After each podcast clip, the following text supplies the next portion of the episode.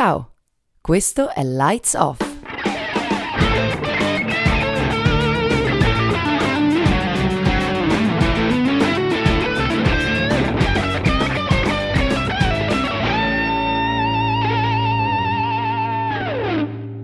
Ciao, sono Gioara e questo è Lights Off, il podcast che spegne i riflettori e accende le luci delle idee. Oggi abbiamo qui con noi il professor Riccardo Redaelli, professore di Storia e Istituzioni dell'Asia, di Post-Conflict e Gestione delle Emergenze e di Geopolitica presso l'Università Cattolica del Sacro Cuore di Milano. Oltre a questo, ha svolto anche numerose esperienze di fieldwork in Medio Oriente e siamo qui oggi proprio per parlare della sua esperienza. Dunque, per cominciare, mi piacerebbe chiederle un po' qual è il suo background a livello formativo e che cosa l'ha portata a scegliere come area di specializzazione in Medio Oriente. Sì, grazie Joar. Ehm, in realtà il percorso formativo è abbastanza tradizionale. Io moltissimi anni fa ho studiato scienze politiche proprio in cattolica, poi ho fatto un dottorato di ricerca all'Università di Cagliari eh, in, in storia contemporanea dell'Asia e intanto iniziavo a lavorare come field work. Ho fatto per molti anni lunghi periodi di field work in ehm, in Asia proprio per il mio dottorato, alternandoli a periodi di ricerca negli archivi all'India Office eh, a Londra o ai National Archives londinesi ed altri archivi provinciali in Pakistan o a Saint-Provence in Francia. Beh, sicuramente molta, molta esperienza alle sue spalle. Um, le volevo chiedere se ha notato delle differenze tra i metodi accademici o anche eh, lavorativi nelle università asiatiche rispetto a quelle italiane, perché diciamo che molto spesso si muove l'accusa nei confronti degli atenei italiani di essere troppo eh, teorici e poco preparatori dal punto di vista pratico. Eh, qual è stata la sua esperienza? Cosa ne pensa in merito? E bisogna differenziare molto, eh sì, questo c'è un, un, una sorta di pregiudizio contro l'università italiana che in realtà e non lo dico perché insegno in una di queste, ma lo dimostrano i, i, dati internazionali, i nostri laureati, i nostri dottorati sono molto concorrenziali, eh, tant'è che tantissimi hanno carriere all'estero. Questo significa che la preparazione di base è molto buona e, e spesso le università italiane danno una, anche una preparazione culturale molto... Uh, Uh, magari meno specialistica ma molto buona. Per quanto riguarda le università del Medio Oriente, in Asia, è difficile fare un discorso unitario, ci sono eccellenze, ci sono zone molto, come dire, molto, con grandi carenze. Eh, distinguerei spesso fra le università anglosassoni che sono in Medio Oriente, come AUB, AUC, cioè l'American University of Beirut, l'American University of Cairo, o eh, i, i, i, branch americani e inglesi eh, che sono sparsi in quasi tutto eh, in quasi tutta l'Asia e che spesso sono considerate delle eccellenze internazionali e molte università nazionali. A fianco di alcune buone università, spesso abbiamo università che sono vincolate anche da un fatto e che nel Medio Oriente e in buona parte dell'Asia non vi sono democrazie e la mancanza di libertà, la pressione, il controllo governativo sono sempre un qualcosa che peggiora l'insegnamento. L'insegnamento deve essere libero. L'abbiamo imparato noi italiani sotto il fascismo, per questo che anche nella nostra Costituzione è molto tutelata la libertà di insegnamento. La mancanza di libertà uh, produce degli effetti comunque sempre negativi sulla qualità dell'insegnamento. Certamente, beh, questo credo sia un aspetto molto importante da, da tenere in considerazione soprattutto per magari studenti o in generale persone che eh, vogliono intraprendere una certa carriera eh, magari in zone appunto come il Medio Oriente. Entrando un po' mh, nel vivo della, della sua carriera, mh, le va di parlarci un po' del, diciamo, di in cosa consisteva il, il fieldwork che ha svolto nel corso degli anni? Sì, la, la, l'attività sul campo, come dire, eh, è sempre quella che affascina un po' chi studia gli studi reali, chi, chi, si appassiona di Asia, Africa, Medio Oriente, America Latina, cioè andare a confrontarsi con realtà che non sono le tue e vivere in ambienti che non sono i tuoi, anche se spesso è molto difficile. Io ho iniziato in missioni storiche, archeologiche in Baluchistan, che è una regione non facile in cui vivere alla frontiera fra Afghanistan, Iran e Pakistan. Ci passavo lunghi mesi per molti anni, ho poi e studiato e, e portato avanti ricerche in, in Iran, in diversi paesi dell'area, in Afghanistan, in Giordania, in Libano. Eh, dopo l'invasione, la, la, sciagurata invasione americana, del, de, anglo-americana dell'Iraq nel 2003, io ho iniziato a fare, come dire, abbinare un, un field che non fosse solo ricerca, ma che fosse legato a programmi del governo italiano di così, riconciliazione nazionale e di cooperazione internazionale. Sono i cosiddetti programmi track 2, cioè di diplomazia parallela, programmi finanziati da, dal, dal governo, dal Ministero degli Affari Esteri ma, italiano o dalla co- cooperazione internazionale, dalla Commissione europea, ma gestiti da, da, da, da un professore. E ecco, questo mi ha permesso, come dire, di, di vedere eh, un po' dall'altra parte, non solo studiare, ma agire. Mi sono trovato a coordinare programmi di intervento diretto in società frammentate e soprattutto in società post-conflict. Negli ultimi 20 anni, 18-20 anni, mi occupo proprio di questo, di interventi per eh, come dire, di, institution building, di cooperazione internazionale nelle aree post-conflict. Quindi ho lavorato a lungo in Iraq, eh, in Afghanistan, in, in Libia. In Libia. Mm-hmm. Ho capito, e visto che mh, appunto faceva riferimento al fatto che molto spesso si è trovato in aree non proprio facili, qual è stata l'esperienza più pericolosa che ha vissuto l'episodio?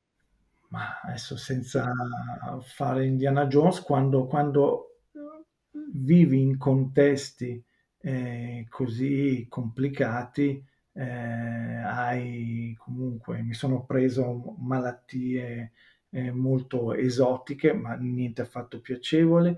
Credo che sia stato il primo caso in Lombardia di un tipo di peste che mi sono preso stando con le tribù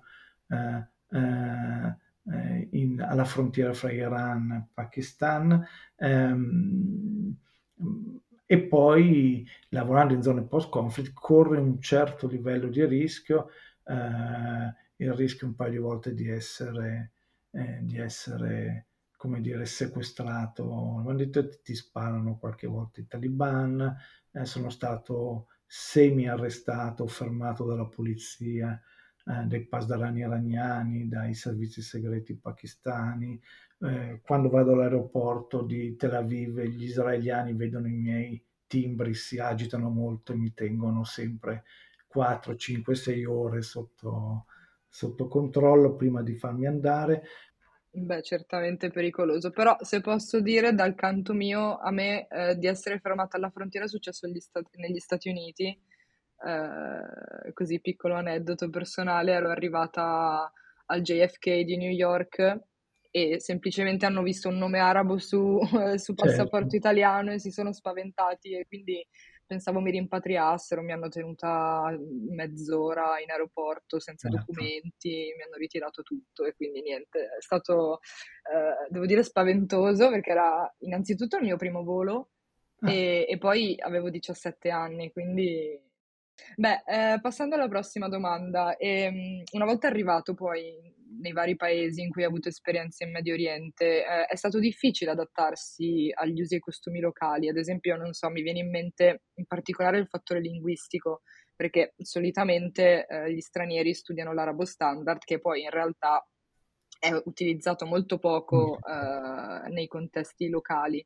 uh, quindi ci si deve insomma confrontare con veramente mh, mm, tante varianti linguistiche e quindi volevo chiederle un po' com'è stato l'adattamento da quel punto di vista. Sì, io poi ho lavorato molto a lungo in, in contesti musulmani ma non arabi, quindi lì l'arabo mm-hmm. non serve a, a, a, nulla, serve di più il persiano.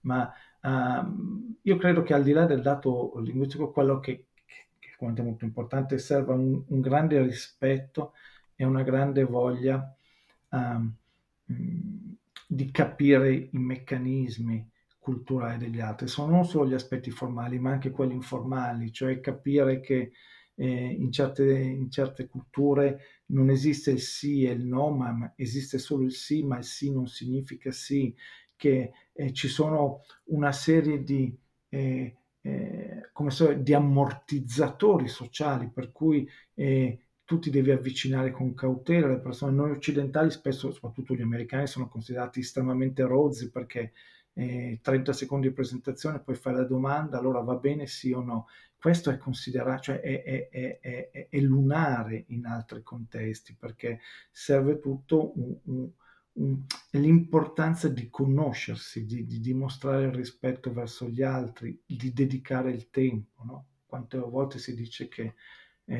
eh, passare del tempo a chiacchierare attorno a una tazza di tè, anche con una persona che non conosci, è, è, è fondamentale prima di a, avviare qualsiasi, eh, eh, qualsiasi lavoro, qualsiasi cosa. io credo che ci voglia molto rispetto, soprattutto la capacità nostra, soprattutto di noi eh, occidentali, di eh, toglierci dalla testa che certe parole, certi concetti siano davvero universali e che siano universali perché sono i nostri, cioè il nostro concetto di democrazia, il nostro concetto di rappresentanza, il nostro concetto di libertà, di, di rispetto verso gli altri.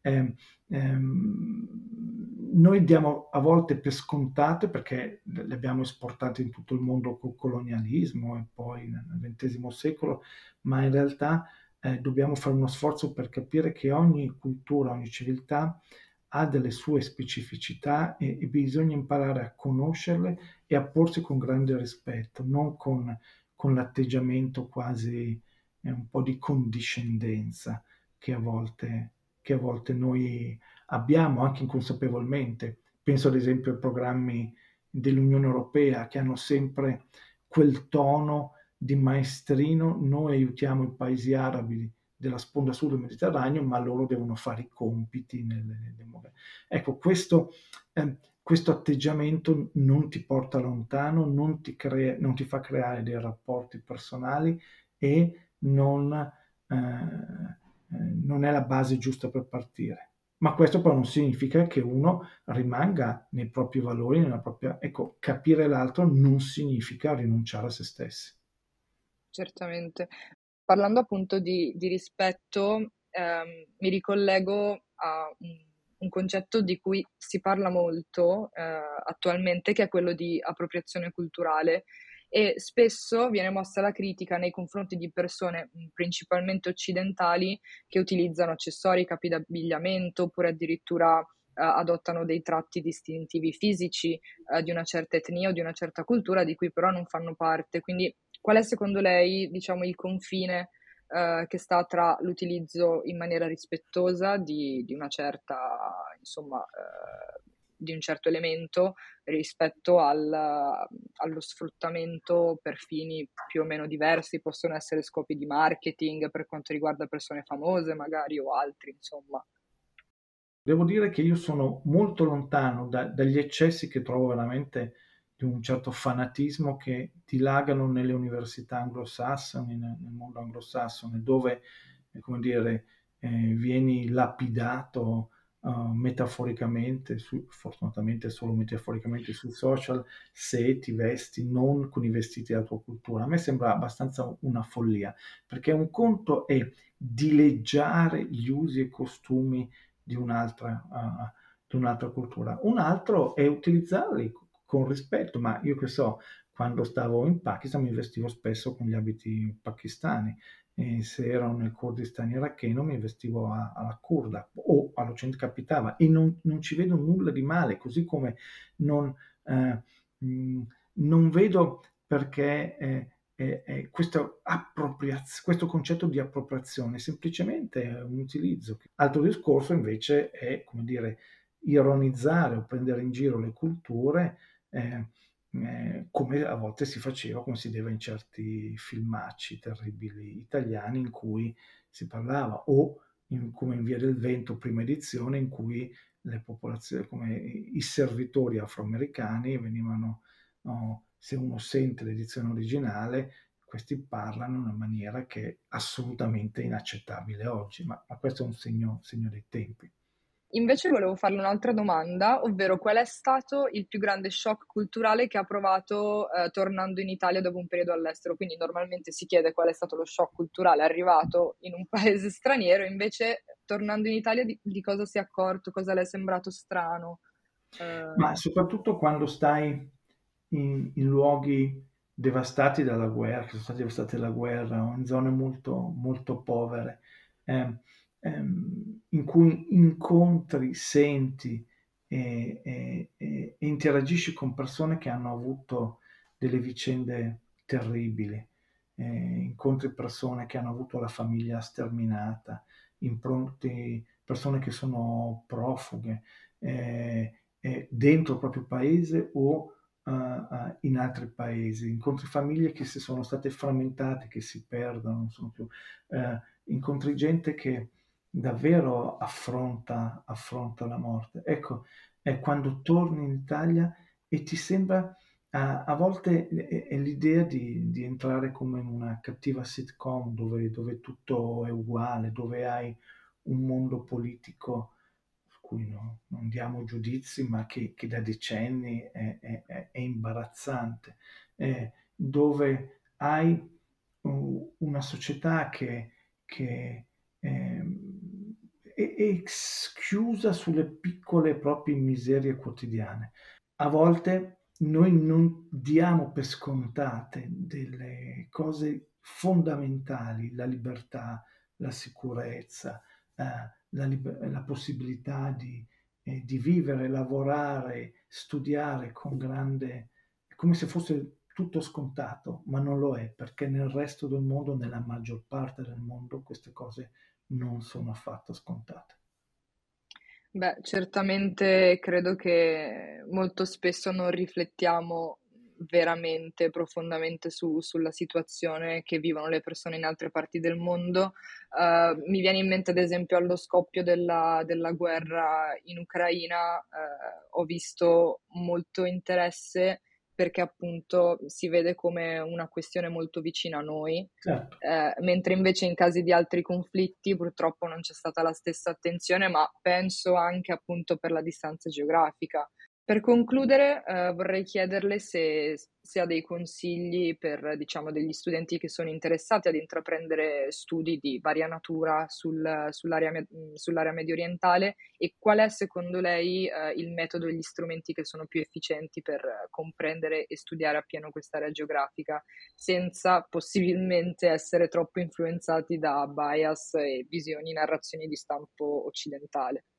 Non esiste un metodo unico o una ricetta per, per studiare, ci, ci, si può avvicinare a queste realtà, a questi paesi, a queste culture da prospettive diverse, dalla prospettiva più linguistica, da quella politologica, a quella storico-culturale, a quella della cooperazione, quindi non esiste.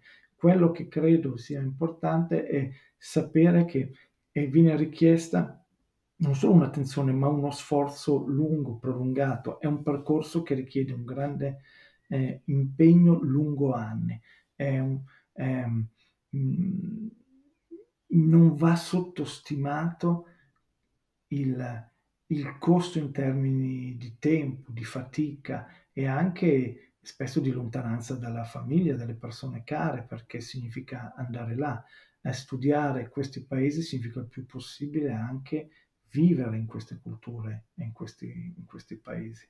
Eh, quindi occorre una motivazione molto profonda eh, e una determinazione attraverso, attraverso, gli anni, perché purtroppo eh, eh l'impegno per, per, le lingue è molto oneroso, eh, l'impegno per capire le culture è molto oneroso, perché eh, ehm, io credo che ci si debba imbarcare con la consapevolezza che che è un percorso uh, faticoso, che è un percorso che porta a rinunce perché spesso si è lontani, si è lontani per molto tempo uh, dal, proprio luogo di casa, ma è anche un percorso che arricchisce, che arricchisce molto perché ti apre gli occhi sul resto del mondo e ti permette di guardare con occhi diversi anche la tua, la tua cultura di origine, il tuo paese, il tuo paese di origine. Beh, innanzitutto la la ringrazio, devo dire che sono molto soddisfatta e soprattutto contenta che abbia accettato di partecipare al nostro podcast. Credo che, insomma, raccontare esperienze così ricche possa essere solo di enorme spunto per molte persone che magari anche come me, posso dirlo, ehm, sono curiose di intraprendere un percorso simile all'estero. Quindi ancora grazie per essere stato qui con noi a Lights Off. Grazie a voi. Per i nostri ascoltatori, ci sentiamo al prossimo episodio. Lights Off non finisce qui. Ci trovi anche su Instagram, Telegram e soprattutto sul nostro blog.